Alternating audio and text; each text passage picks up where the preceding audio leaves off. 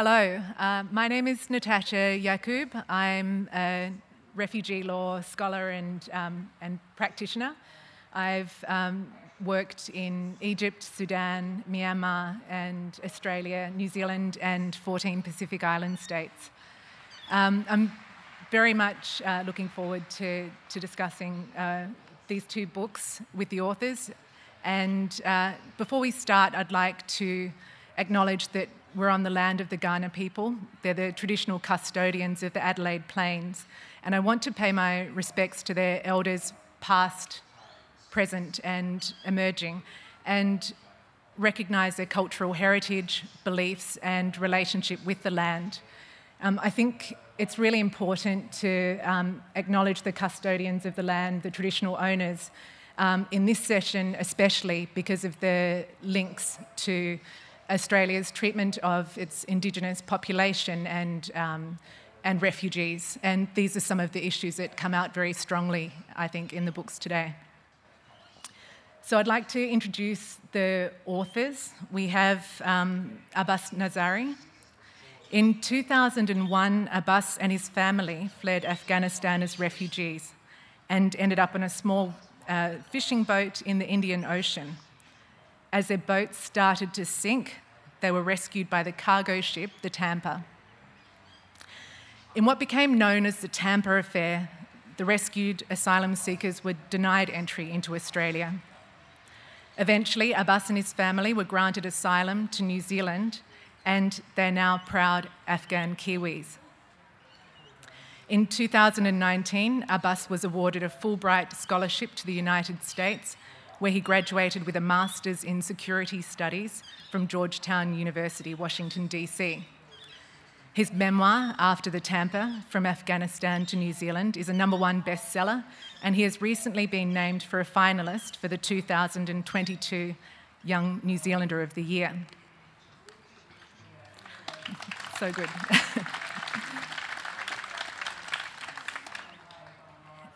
um, and the second author is Jaivet Ealom. In 2013, Jaivet fled Myanmar's brutal regime where Rohingya like him were being persecuted and killed in what the International Criminal Court is trying as genocide. He boarded a boat of asylum seekers bound for Australia where he sought protection. Instead of finding refuge, he was transported to Australia's infamous Manus Island Regional Detention Centre.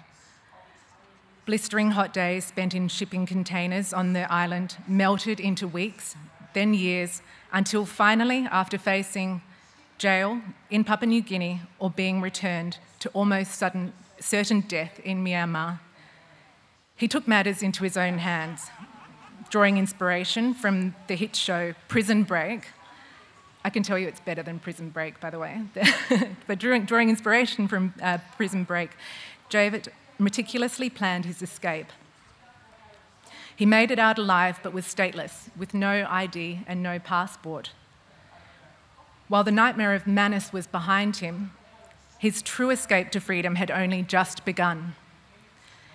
How Jaivet made it to sanctuary in Canada in a six month long odyssey by foot, boat, car, and plane, with nothing but his instinct for survival, is miraculous. It also makes for great reading. And as he makes his way through seven countries and three continents, his story will astonish, anger, and inspire you. It will make you reassess what it means to give refugee status and redefine what can be achieved by one man determined to beat the odds.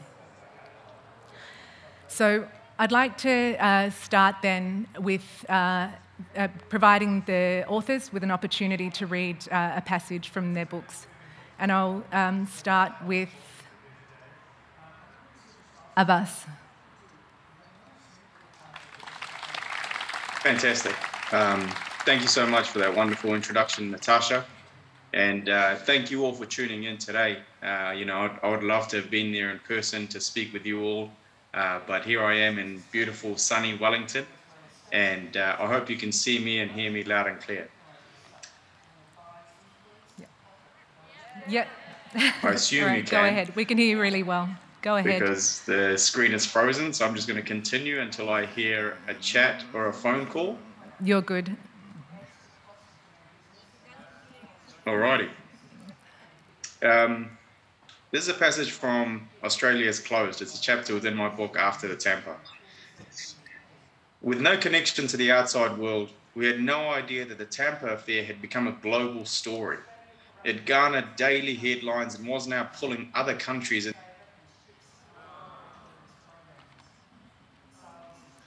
okay. That's all right. We might just see if we can get them back. Otherwise, you'll be stuck with me reading. it's better just to wait. Let's see if we can get them back. There were so many great passages in the book, I found it hard to choose which ones to read. So let's see.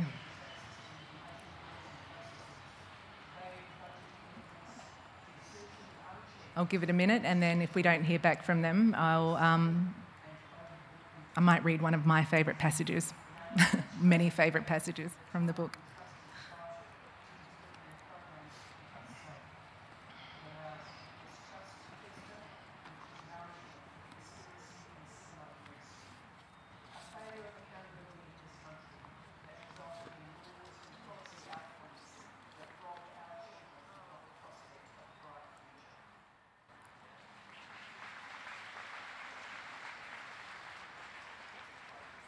Okay, just.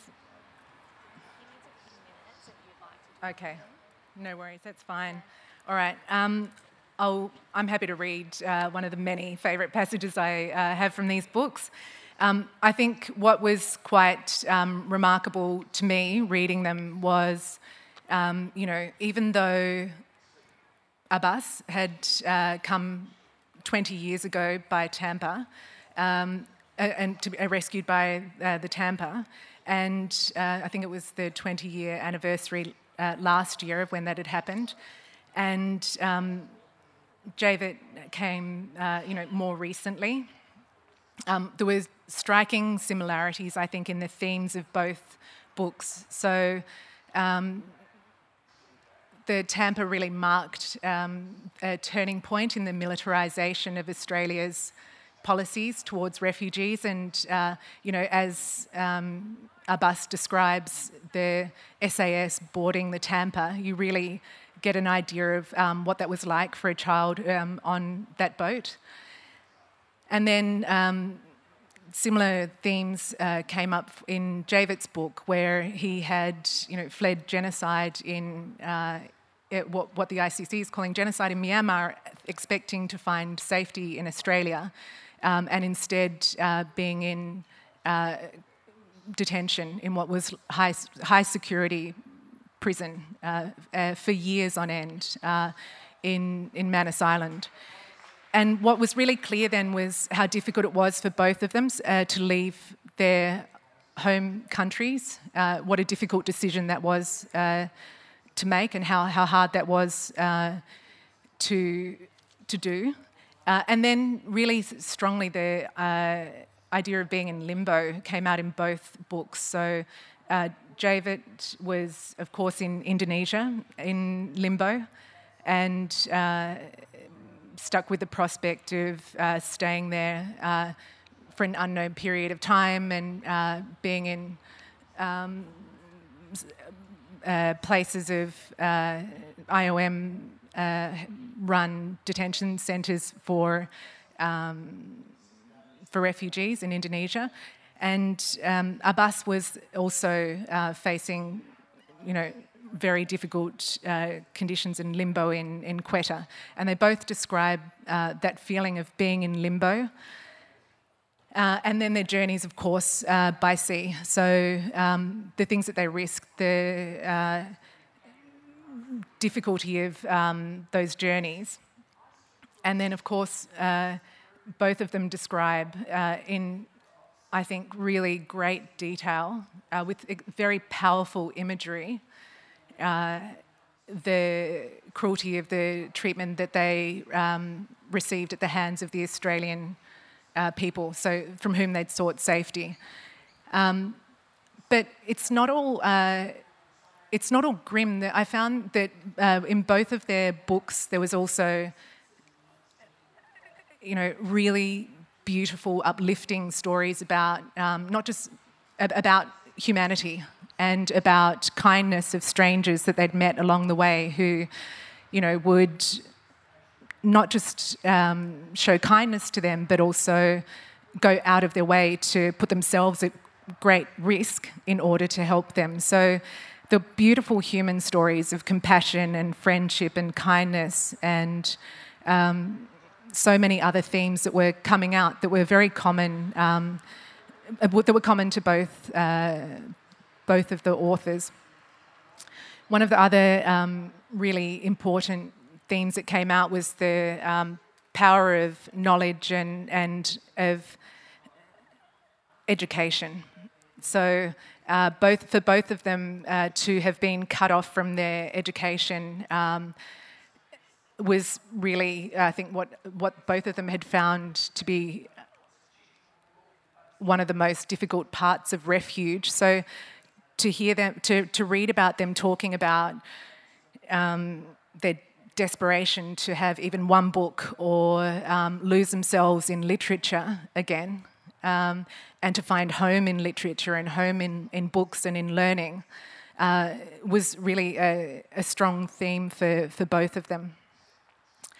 Um, the other the other themes I think that were coming out that um, we'll try to touch on with the with the authors was um, concepts of time. So uh, for both of them, I think um, they were describing um, how time was slowly ticking past, their lives were passing them by, or they were withering on the vine of life, as David put it, in Australian detention. So, um, contrasting Australia's treatment with, uh, with New Zealand's treatment.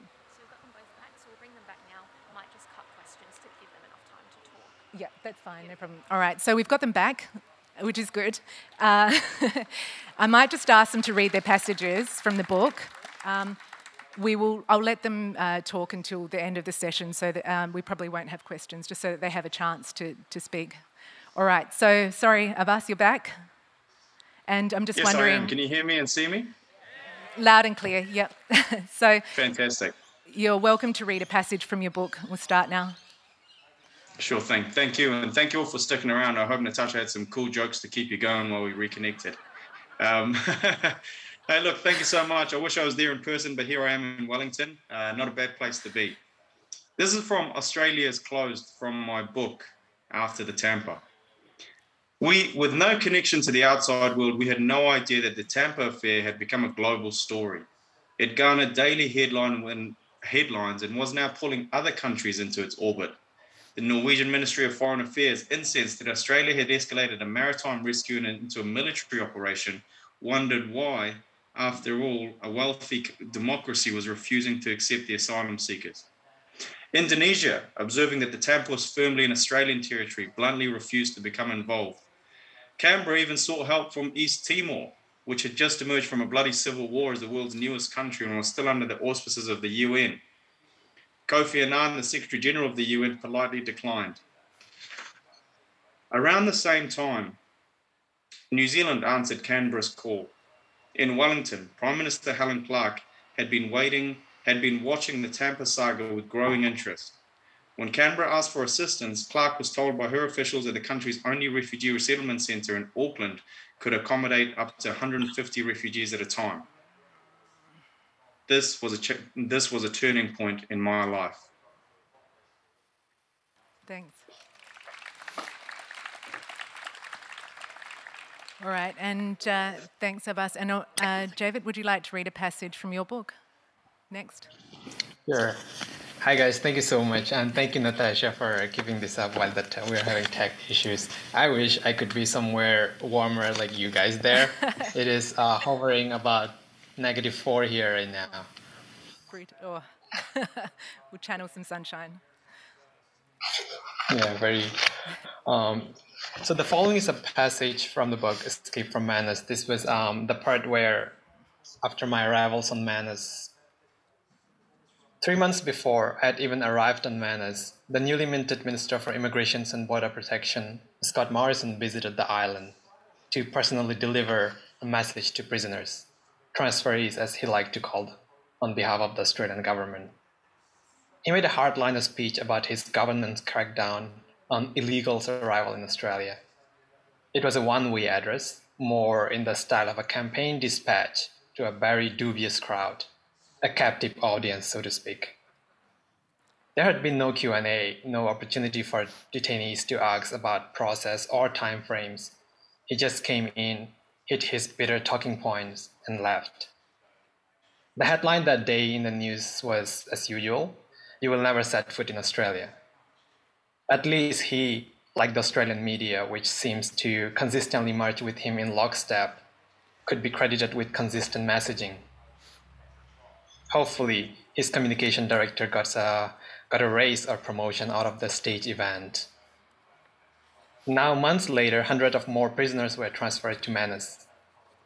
Rather than return for another performance, Morrison stood next to a flag in Australia and recorded what he described as an orientation video to be shown to transferees.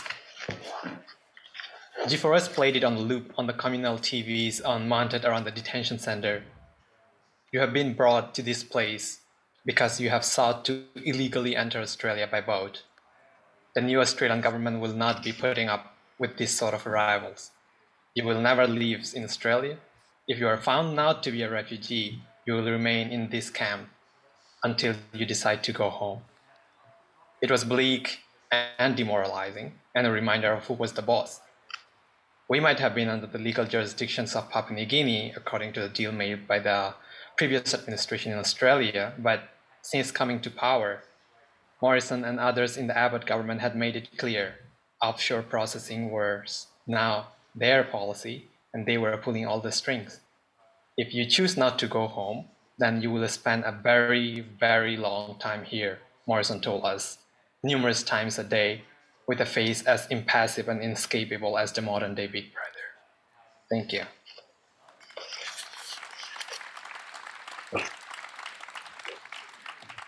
Thanks, David. And I think um, from those passages you get a sense of uh, how much how rich, how much rich information there is in both of these books. Um, and now I want to start to unpack um, some of the issues with both of you. I'll, I'll ask you each questions in turn. Um, first, Abbas, in the first part of your book, um, you describe the general um, gradual encroachment of the Taliban forces into your uh, little village, a beautiful but increasingly dangerous place to be. Uh, and then as you see the um, people leaving household by household, uh, your dad was faced with the difficult decision to whether or not to move um, your family. Um, for all of us uh, who can't really imagine what it's like to take a decision like that, I'm just wondering if you can uh, talk to us about that, explain that. Sure thing. That's a fantastic starting point. And um, before I begin, I also wanted to just acknowledge that there's a huge Afghan Australian community right in Adelaide, and I know a few friends of mine might be in the audience, might be live streaming, so I just want to give you guys a shout out. Hey, look, the that word decision is so both incredibly appropriate and inappropriate at the same time, and the reason is that in so many instances, you have uh, the choices is made for you. There are forces outside of your control which in my case was the, the encroachment and the, and the forever growth of the Taliban at the time. Uh, putting it to today in 2022, I mean, you look at the Ukrainian situation, those people don't have a choice whether they want to stay in Kiev or, or other places. The choice is made for them because bombs are falling around them. And in my case, the Taliban had seized the villages around ours, and we could either stay and become cannon fodder or become uh, you know prisoners or or uh, you know at the very at the very least at least kicked off our lands at the hands of the Taliban, or we we could be we could leave, and that was it. The choice was made. We didn't want to leave. We'd lived on those lands for generations. as passed down from generation to generation, and and so I found it very hard to to get that point across that a lot of people see people on the move and they think, well, mate, they've decided to leave their country they've decided to seek shelter elsewhere. But there are so many steps in the lead up to that that uh, people miss. That we don't want to leave, that this is our farmland, this is where I've grown up, this is where my friends are, this is where my sense of community is. And now, for forces outside of our control, we have to go. And so that was a decision that we faced all the way back in 01. And, and sadly, uh, you know, we see time and time again with many other communities. Absolutely. Uh, thanks for making that really important distinction. And, uh, and it goes then to the question of whether people are arriving illegally uh, or not. And it's obviously not illegal to seek asylum under international law. So, um, and to the, to the reading that Jaivet did. Jaivet, did you want to comment on that as well? Or yeah, I think uh, it is really important uh, to that point to echo Abbas, like the choice. I think people who had never to leave or who had never to abandon everything they had might never realize this. But when, uh, if we look at it with an, uh, to, from an analogy of like, let's say a snake is chasing you and you don't necessarily decide where to go. You take the chance you have, whatever it is, you don't you don't care. You just take the best possible survival, the best possible chance that offer the survival for you. And you, in that case, you, in the case of Australia, like, like you arrived, uh, we were even told at points uh, in on Manus, like um, during one of interview uh, or information sessions that they like to call, um, we never send out invitation letters or anything. Uh, but when you're running from a snake, you don't care if it is a private property or there is no trespassing sign, you just jump over the fence, whichever has the highest survival chance of it. And I think that's really important. That choice was not never made like a conscious decision. It's almost like your unconscious brain like driving you at that point. And also leaving home, uh, I think that's also another uh, very important point that I feel like leaving home is like not just the house or the home in physical form. You're abandoning everything you have known at that point. And I think I have never met a single person yet to this day who loved to left to abandon their home. That's right. Uh, thanks, David. I think um, that comes out really powerfully in, in both of your books. Uh, and um, I think an, another point, so a question to you, David. Uh, another point that comes out very uh, powerfully, I think, in your book is uh, the comparison of the um, your treatment at the hands of the Australian government and your treatment uh, by the Myanmar government. Um, so there, there are comparisons all the way all the way through. So about um, dehumanization, not using names, giving a number, you were EML 019, you didn't have a name, uh, and then comparing that with what had happened in Myanmar and uh, you know how language matters and, and words have consequences, life-destroying consequences.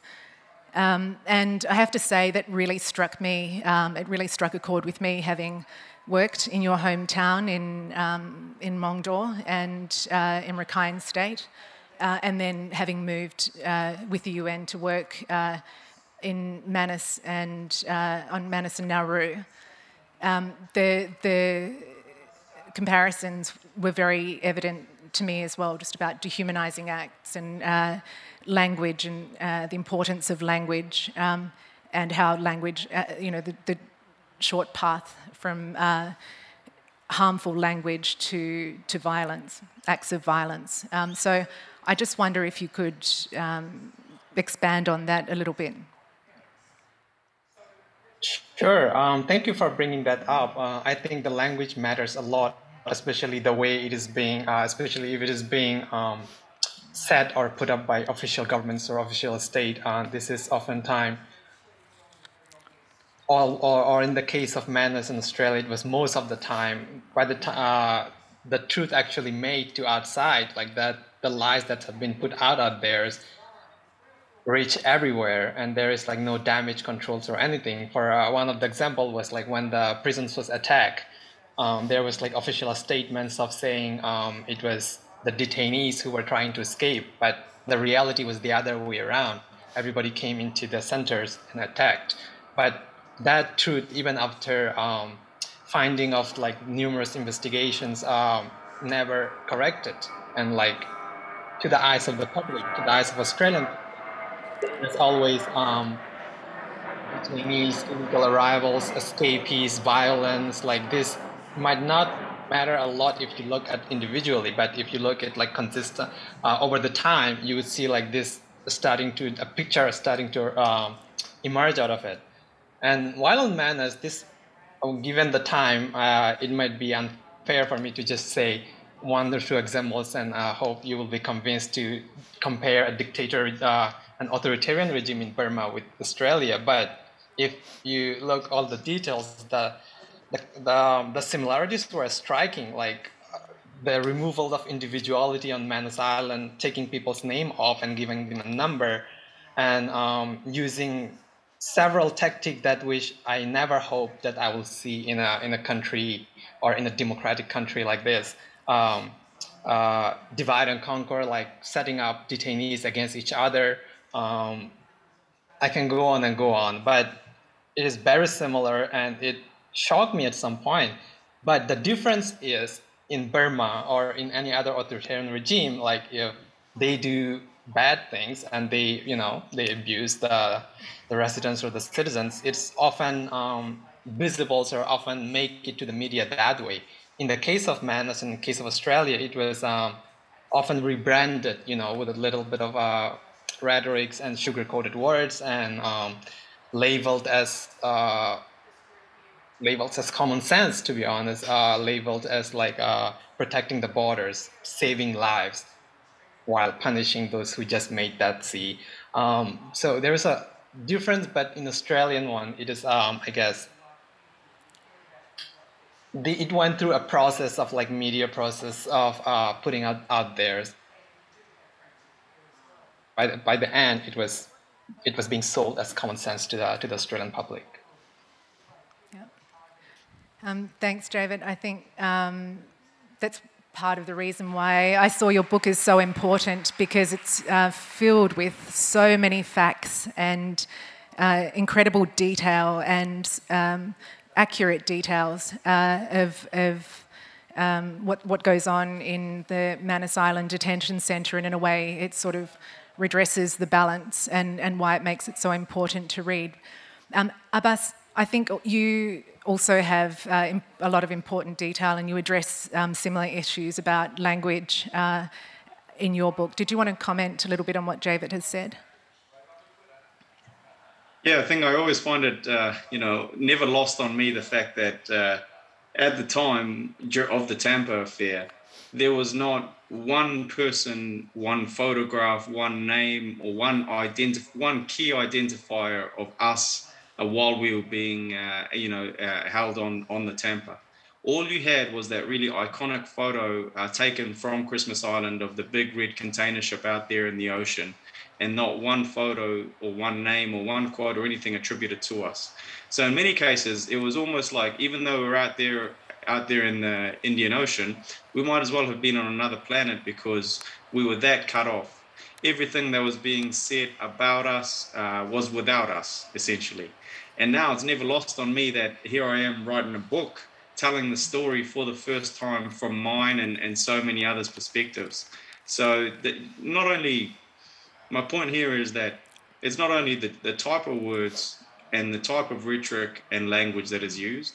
In many instances, the entirety of the story is never revealed or never allowed to be told uh, to listeners and for me to finally have the chance to tell the story and the, the incredible, incredibly warm reception it's received from both sides of the, of the ditch, uh, it's been fantastic and, and incredibly humbling experience. Yeah. yeah, and thank you for telling those stories.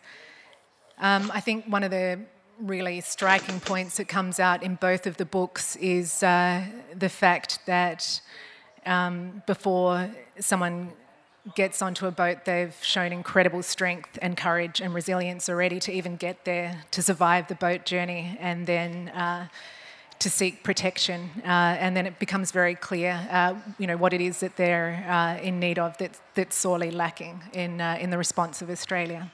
So really important stories to tell. Thank you.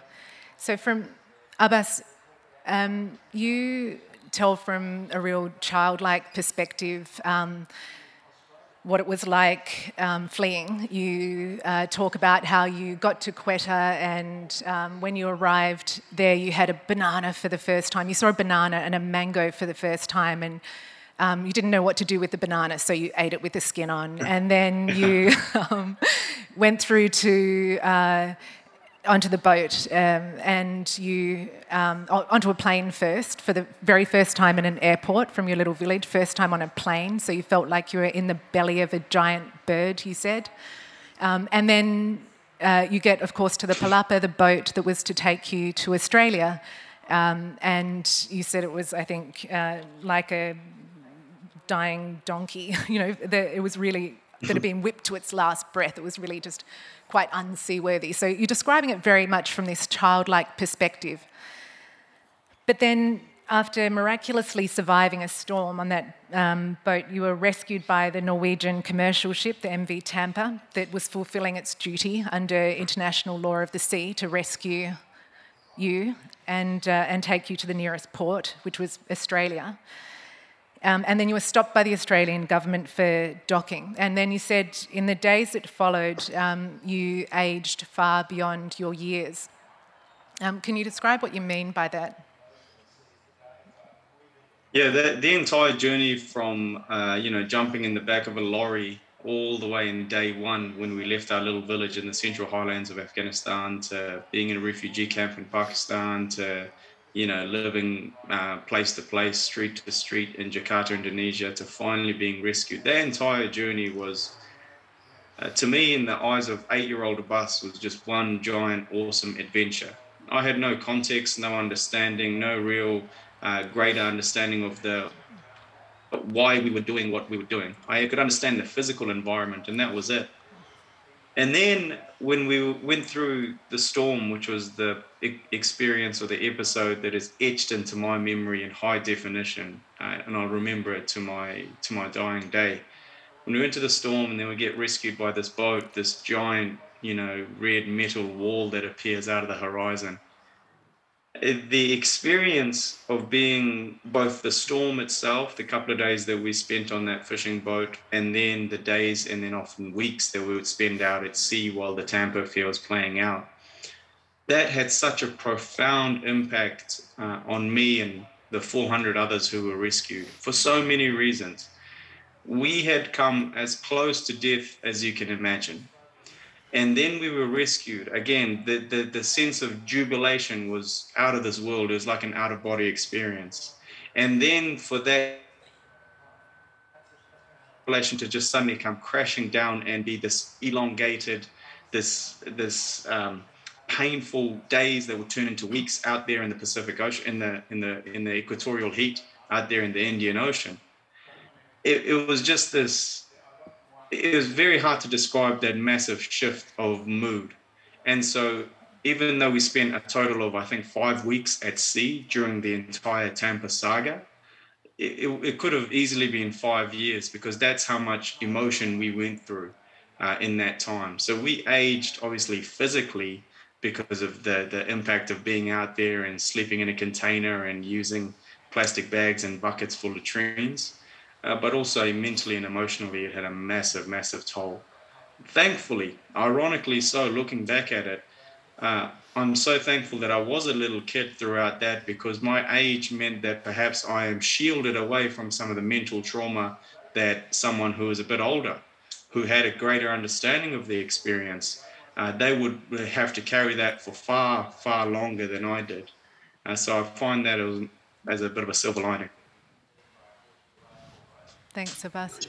Um, that uh, really comes out, I think, uh, strongly in the book as well. That you write your story, but also on behalf of um, you know others who, who whose path was quite different. Jaivet, do you want to um, comment on that? Yeah, I think uh, Abbas just hit it in the nail when um, there was a point in in Manus where I wish I never understood English. I wish I never spoke English because the more you're able to understand, the more you're observant, uh, the more you suffer. Because like people who don't understand might be able uh, who don't understand English at least at a with all of those Australian accents that are coming from so fast at that time um, would not have to put up with the mockery of like the, the the guards making joke out of you. Like they wouldn't have to put it up with it. But the more you understand the more observance you are and the more you suffer essentially. And i think that's um that's one of the very key point there like having a different time of the different times of um, age over there. And the other point also was the time expand itself like in the way of I, I can't even I think word would do justice like if I were to describe how time expand. And uh, the the cherry on the top on the on the case in the case of Australian detention was like you we never had a, a date like we never had a, a sentence to uh, to say so to speak like and if, of which um, I guess even the worst of the worst criminal could expect. We didn't have a date to count to. We didn't have a we didn't know if or when we will get out. So it was like um, this torture, like mental mentals and psychological torture was following you 24 7 it, it's not like physical torture where once you know um, they stop kicking you the, the pain stop. It, it doesn't it, it it's follow you 24 7 it won't let you sleep. It doesn't let you um, it doesn't let you rest. It doesn't let you like think. It's like constantly there. So and i think that take a huge mental toll and how the time is being perceived at that times. And you would often hear from the from the guys uh, on Manus like you know the time and having uh, especially on Manus where we were cut off um, from the civilizations like for the first three years you would do like random stuff that won't make sense in the outside world like there was uh, one time where a, a, friend of mine was saying like oh did you count those nails on the on the roof and uh, the joe uh, was like no I actually name each of them, not just count them. So like, there's a lot of things that when toppling the times upside down do uh, to human brain and stretch that so much. Yeah. Um, I think thanks, Eva. Uh, thanks, David. I think one of the um, incredible uh, aspects of your, your, book that I found most surprising is how well you were able to capture some of those experiences uh, for people like us. Um, and it's you know not just uh, the cruelty I think, and, and when you're talking about mental suffering that uh, has been documented very much uh, with Manus and Nauru and the concepts of um, you know limbo, being in limbo, and indefinite detention, and all of those um, breaches of fundamental human rights, um, and that then have such dire consequences on the individuals that are subject to them. Um, and you know, Australia's been referred, I think, six times to the International Criminal Court for its conduct on, um, on, in offshore processing. So it was quite incredible then that you were able to really transport the reader there and really explain um, that cruelty uh, in human terms. But it's not all uh, doom and gloom. Your book also um, has incredibly beautiful stories of human compassion and kindness. Um, and uh, yeah, as much as some of the um, scenes from uh, Myanmar and from uh, Manus Island had me in tears, uh, of frustration or anger, um, so too did some of the um, beautiful stories of kindness and friendship. Um, of strangers uh, have have me in tears as well. So uh, you know, at the point um, when you were leaving the Solomon Islands, um, you know there was a a woman, Rindy, who had helped you. Um, in fact, she'd gone to great risk to herself, I think, so gone above and beyond uh, to help you. And I think you were saying when you left her, "How can I repay you?" And she said, "You know, in Solomon Islands culture, there is no debt among friends."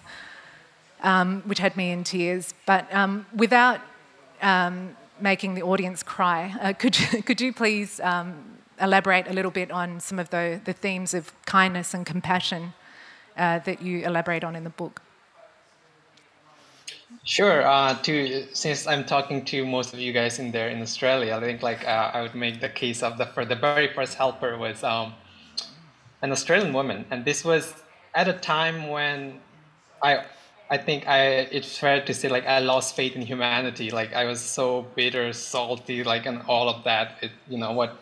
Uh, everywhere I turn, I see an Australian guards when I see Australian governments poking me from uh, left to right and right to left. Like so, I I had like very little to no hope. And then like there were this woman who essentially was taking huge um, legals and professional risks of on her own for someone who never met her, uh, some, essentially a stranger, and then like that was the first time that um, I think a single individual helped me to restore faith in humanity, and it was it was quite important at the time because on one side it was Australian governments and all these Australian guards. On the other side, it was the same Australian woman who was helping me, and it, it, it you can see like I had a hard time like to take both of them in the process.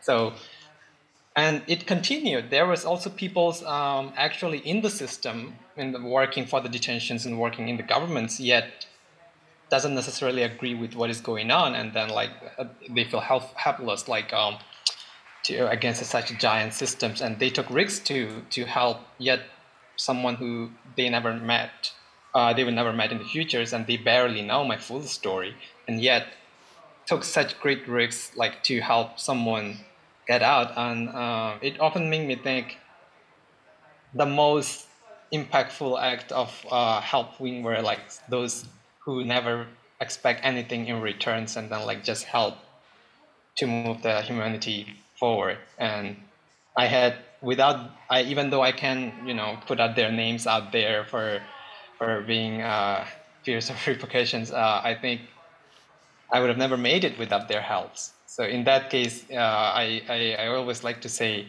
doesn't matter how much um, resilience or how hardworking a person is, it always take another person who is probably on the more privileged end of that spectrum to put this kindness to make that into uh, to make that um, fully blooms to someone. So it's kind of like this dispositions between the two, like taking the kindness and giving the kindness. And it is often, um, in my case, happen to be strangers. Mm, incredible. You know, I, uh, I have to say six, that you were the only person to escape um, from Manus Island detention. And uh, the story of moving from Pacific Island state to Pacific, uh, how you did that uh, is nothing short of incredible and uh, much better than any episode of Prison Break, I have to say. Uh, it took a lot of strength and courage and uh, planning from your side, but you really do weave in the stories of strangers and how each time um, there was a stumbling block, you would meet someone who would then facilitate the rest of the journey. Uh, and I, yeah, it was very compelling reading. I found I couldn't put it down. Just turning the pages to work out what was going to happen next. It was really had me on the edge of my seat. Um, but you know, it was also uh, good. I thought in the sense that it doesn't uh, show refugee issues as they're often portrayed as polarized, so black and white, bad, you know, good and evil, and or just there were no binaries. You sort of moved away from that, and you sh- showed some of the nuance and um, complexities of the situation and, and human experience um, as you were leaving. Um, and that's something, Abbas, that you do uh, as well at the, and you touch on at the end of your book, which I also found to be an absolute page turner um, and read in one go, I think. Because, uh, you know, at the end when you're reflecting um, on uh, the polarised refugee uh, issues, but then more broadly about racism uh, that you had said you'd never experienced in New Zealand, and then you know the Christchurch massacre happened, and then you know also reflecting on what had happened in Afghanistan, in your home country, um, and then tying it all in uh, to, to your experiences. You make really very profound statements in the last chapter about. Um, how to move beyond uh, those uh, that polarized debate and uh, and change. I think the um, the narratives of discourse with more sort of empathetic approaches um, and and taking into account multiple perspectives. So. Uh, can you just elaborate for us on how you think, you know, especially there's an election coming up here, uh, and the issues, of, the policies are the same as they were, you know, if, if not more yeah. hard than they were 20 years ago. So, how do we move beyond this? What, what are your thoughts on that?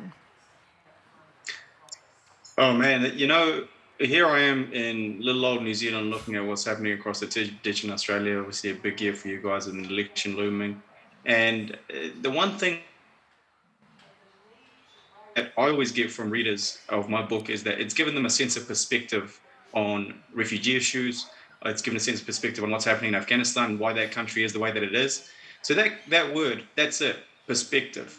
And if we are to able, if we are able to just uh, what I say, you know, sometimes zoom out of an issue. Sometimes we get lost in the nitty gritty. We zoom so far into the day to day, the minute by minute, that we actually lose sense of the bigger picture. And, and all that nuance is lost and it, everything becomes black and white when in fact the world is not black and white. So my key point here, and I'll, share, and I'll share two very quick stories from the book you know, uh, I grew up in Christchurch in, in Canterbury. That's even though I'm based in Wellington now here working. Uh, you know, Christchurch will always be home. Big fan of the Crusaders rugby team, which tends to dominate every Australian rugby team there. Sorry, guys. And um, the the the Christchurch, obviously, the Christchurch mosque shootings happened. I was just down the road when it happened. You know, there's a chapter in the book called "A Dark Day in the Garden City," and it's probably one of the hardest chapters for me to write about and the reason that was is obviously just the sheer terror that that you know uh, a man from Grafton, New South Wales, you know, unleashed on our beautiful little city. But in amongst that, the Afghan community rallied around, and we were trying to figure out, trying to pick up the pieces afterwards, and we we're always trying to see. What the hell do we make of this? Is this the New Zealand that we know and love? Is this the New Zealand that has been been so good to us? And one elder stood up in the community and he said, Look, when we first arrived off the Tampa and we arrived at Auckland Airport, they closed the curtains on the bus that was going to take us from the airport into the Mangere Refugee Resettlement Center. And everyone said, Why would you close the curtains? You know, we, we arrived in a new country, we want to see what's out there. And the reason was that they'd heard, uh, they'd heard some intel that there might be protesters on the way who might be against us arriving to New Zealand. Keep in mind, this was three weeks after 9 11. And yet, on the way to the refugee resettlement center, there wasn't any protest. There was one man holding a miserable little sign. And we were welcomed into the refugee center with incredible, the most amount of food I had ever seen in my life. and and so so the perspective is so key. That that's the key point there. Do we choose to remember the actions of one guy with a miserable sign, or do we choose to remember the incredible welcome that we were given on that first day in New Zealand. And I think when it comes to policy, refugee and immigration policy, be it here in Australia, be it here in New Zealand or there in Australia, uh, that's so key to, you know, that's so important to ma- maintain. And that's why I think my book and my story and, and, and Jaivet's book has resonated with readers, that it gives you a sense of perspective of, you know, some of the real problems out there, but also in amongst that black and white, there's a hell of a lot of gray. Yeah. I agree. Uh, David, do, do, you want to add anything to that, or? Uh, maybe just quickly touch on the on your points of black and uh, black and white, which is not so much gray. I think part of the reason that uh, we people rarely get to talk to or much so less about reading of like uh, people who actually experiences through. So like whenever there's a story of like whether it's a refugees or war, like by the time it made to publish you know uh, publish book or publish articles it go through like numerous publishing filters and by the time it managed to reach out there it barely contains the, the original all the nuance and all the details of it. And i think um, it's only by either talking to someone's or like you know uh, readings or other who went through that you realize. And i had this uh, I had this not joke but actual experience like, like my first landlord when I was when I was renting in the an apartment in Waterloo was like probably uh, the harshest old grumpy man that I've ever seen. Um, he was like constantly you know giving me a hard time and um, part of the reason was like his cycles were like mostly whites and uh, and whatnot. He was a big Trump supporter and yada yada. But um, at the end when I was leaving, um, and he was like offering me essentially to stay rent free, and then like saying, "Oh no, I gotta go," and was like, uh, "Just come back whenever you need. Uh, you're the nicest brown persons I've ever met, and I'm also the first brown person who actually lived with them. Um, so I think it is important to get that great nu- nuance that often doesn't make past the publishing filter um, to actually understand what is behind the scene. yeah, I agree. um, just on that point, I mean, um, Jaivet, you uh, your experience after arriving in Canada was markedly different um, from the uh, experience you had uh, when you um, sought protection from Australia. Uh, I wonder if you could, and, and, you know, of course, we here uh, often think about uh, Canada as a, an example of um, good practice and in, in many ways in, uh, in asylum. and I just wonder if you could uh, let us know uh, a little bit about how you were received and, and whether Canada really is, um, you know, how we perceive it to be from here, from Australia. Yeah, um, sure. Uh, and thank you. I think that's a very uh, important comparison, which I often make without, you know, consciously thinking about it. Um, uh, my first welcoming into on Christmas Island, JD, on that day, uh, on that July sunny morning, was um, a formal strip search all the way to, you know, all the all the way to uh, naked and and on and that's so after four years and four and a half years on Manus, like you know, seeing all these hardened uniforms, I was mentally and physically prepared when I was arriving um, at Toronto Pearson Airport, and there was this uh, immigration officer who said uh, the default protocol is for him for him to you know go through the interview and then like uh, but I didn't have any food for the last three nights and days. So I was like my stomach was built up in acid and I was having a hard time. And then he said he left the room so I was expecting you know for him to arrive with uh, with a bunch of more immigration officers like the way it happened on Manus oftentimes two guards on each side and I barely have to walk they will just like raise you and drag you to the planes um, I was waiting um, for him to arrive with more officers, obviously. Uh, but then he arrived with a Subway sandwich and said, uh, I can't interview someone who is pain and hungry. The kitchen is closed because it is past 2 a.m. in the morning. So he went out and bought a Subway sandwich with his own money. And after four years on Manus, I wasn't expecting that, not at least from a uniform officers. So and that was like the first lessons uh, right at the airport. And then it it continues somehow, but in the bigger picture was uh, in in Australia, I think the same amount of money, billions of dollars, if not like less than Canada, was being used to exclude like this very uh, you know a specific cohort of peoples, and at the same time, I see the same, if not much, was being used for inclusions on purpose in Canada.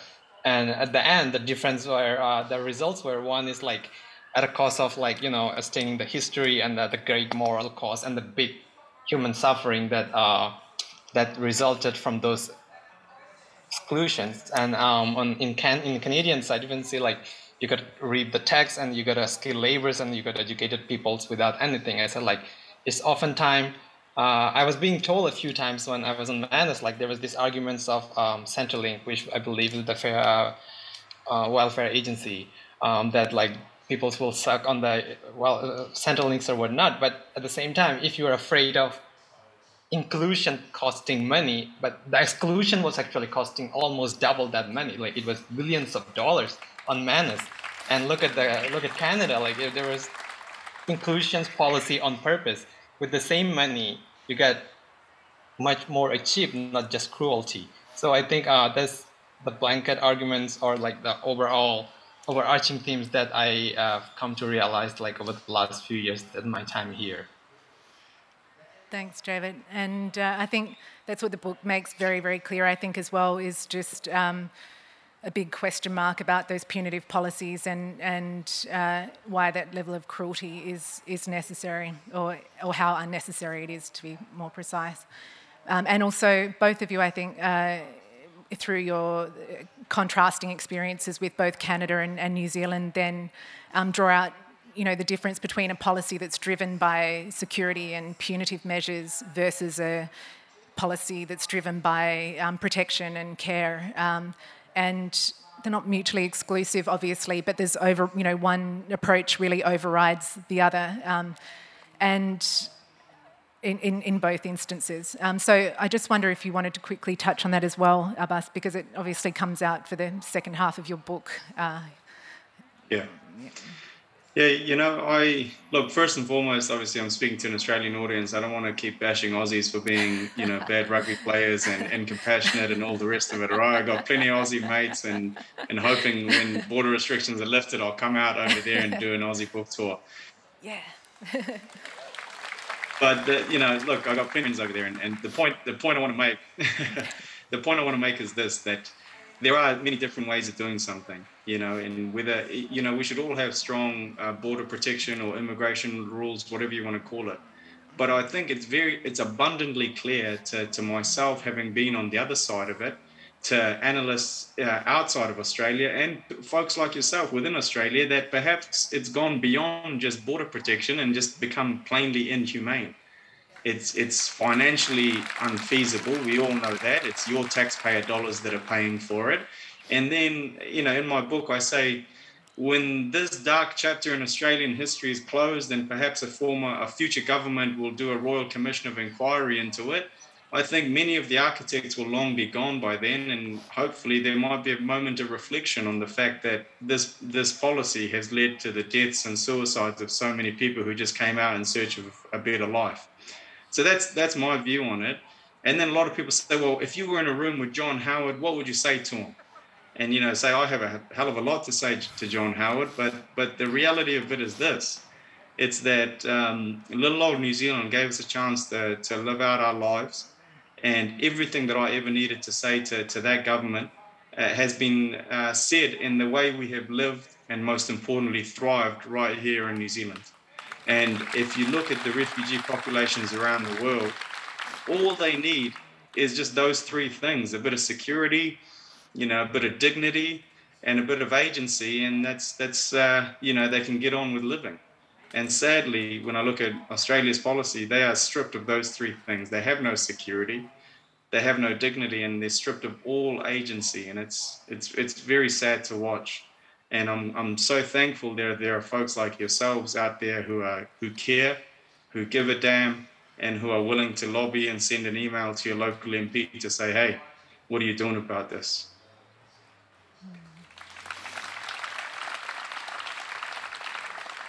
All right, I think uh, I could probably uh, keep you guys in conversation all day and all night, but I w- I won't. I just wondered if there was um, a final point um, that you wanted people to um, take from your books. Um, first, uh, Jaivet, then uh, Abbas.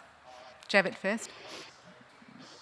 Sure. Um, thank you. If there I were to have um, a message that I can uh, I can uh, I can give to you guys all is just ask for like um, I can I can clearly see at a, at a time in future uh, there will be you know a moment of reckonings and saying sorry to these peoples uh, who all suffered as consequences of policies that the government put out. But um, a lot of things were done, I think it's fair to say, under your name with your tax money. And I think it is important for you to claim that and like not to let your name stains in the in the bigger pictures in from looking from across uh, halfway across the world um, a lot of people often say, "Oh, the Australians are doing it. The Australians are doing it." Like it doesn't distinguish oftentimes like the Australian public as the Australian governments. It's like it's a democracy, it's uh, elected governments, and it's essentially under your name,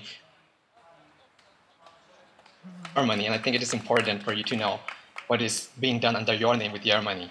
Absolutely. Thanks. And Abbas, your final word. Uh, first, I want to thank you all for coming out today and, and actually caring and, and, and choosing to reflect. You know, August uh, 2021 was the 20th anniversary of the Tampa affair. And that's why my book came out in August last year to mark that occasion. Uh, and and so thank you all for coming out today. Look, my, my key key point that I want to pass to folks within the audience and people tuning in right now across Australia but most importantly, to those who who who wince at the thought of talking about refugees, who shy away or who turn away vehemently when you want to bring up this topic, who have very strong opinions on it, those are the people that I tried to engage with in this book. I wanted this to be picked up by someone who was who wanted the borders to be even stronger than Howard built them. I want to be able to engage with those people and say, hey man, the threat, the imagery, the narrative that you have been fed about these people coming to threaten your way of life, to take your jobs, this and that, it's all false. And all you have to do is look around the refugee populations throughout Australian and, and global history and, and their, their, uh, um, uh, their additions and their, uh, that they have made to their, their contributions that they've made to their communities. I'm so proud of the Tampa uh, community because off the back of that, we have a thriving Afghan Kiwi population. And I know there are a hell of a lot of Afghan Australians watching today, and they're in all sorts of fields, you know, students, nurses, police officers, people in all sorts of trades and all that. And they're just part and parcel of Australian, New Zealand, Canadian public life. They're just part, they they've woven themselves into the fabric of daily society and and I would say that the few, uh, sorry, the, the those who have been um, uh, prevented that ideal, those who have been locked up because they want to be part of that fabric, uh, sadly, uh, they will be scarred mentally and emotionally for the rest of their lives, and it's a stain on Australia's reputation. Thank you so much. So let me finish then uh, where we started, and that was um, with a uh, with acknowledgement of country and uh, linking back to one of the passages from Jaivet's book, uh, actually. Um, a, a, theme that comes out as well in, in Abbas' book, and it's the link to colonialism. Uh, he's, Jaivet says, hatred, xenophobia, militarism, and the spirit of conquest has deep roots on the island and in Australian culture. Back in the days when the white settlers cleared the territory for themselves, their efforts set off a long chain of events that resulted in some Indigenous people being sent to missions and other institutions to get them out of the way. So, to the extent that refugee issues have been put elsewhere, to the extent that they've been hidden from view, that people have been put on offshore um, processing detention centres, and uh, me, uh, media has found it difficult to report, uh, or that people who work there have had sanctions against them for speaking out, to the extent that they uh, have been kept in the shadows or in the dark. Uh, these books offer some light, and uh, as both of these incredible authors have have spoken to you about today, it's it's um, it's really important to hear and understand their stories. They've spoken, they've, uh, they've shared their stories with you, and, uh, and I do think it's our responsibility as Australians to read it. So there are copies available in the bookstore over there. Thank you for your time, thanks for your interest, and mostly thank you to our two brilliant authors who shared their stories. Thank, thank you very much. Cheers. Thank you.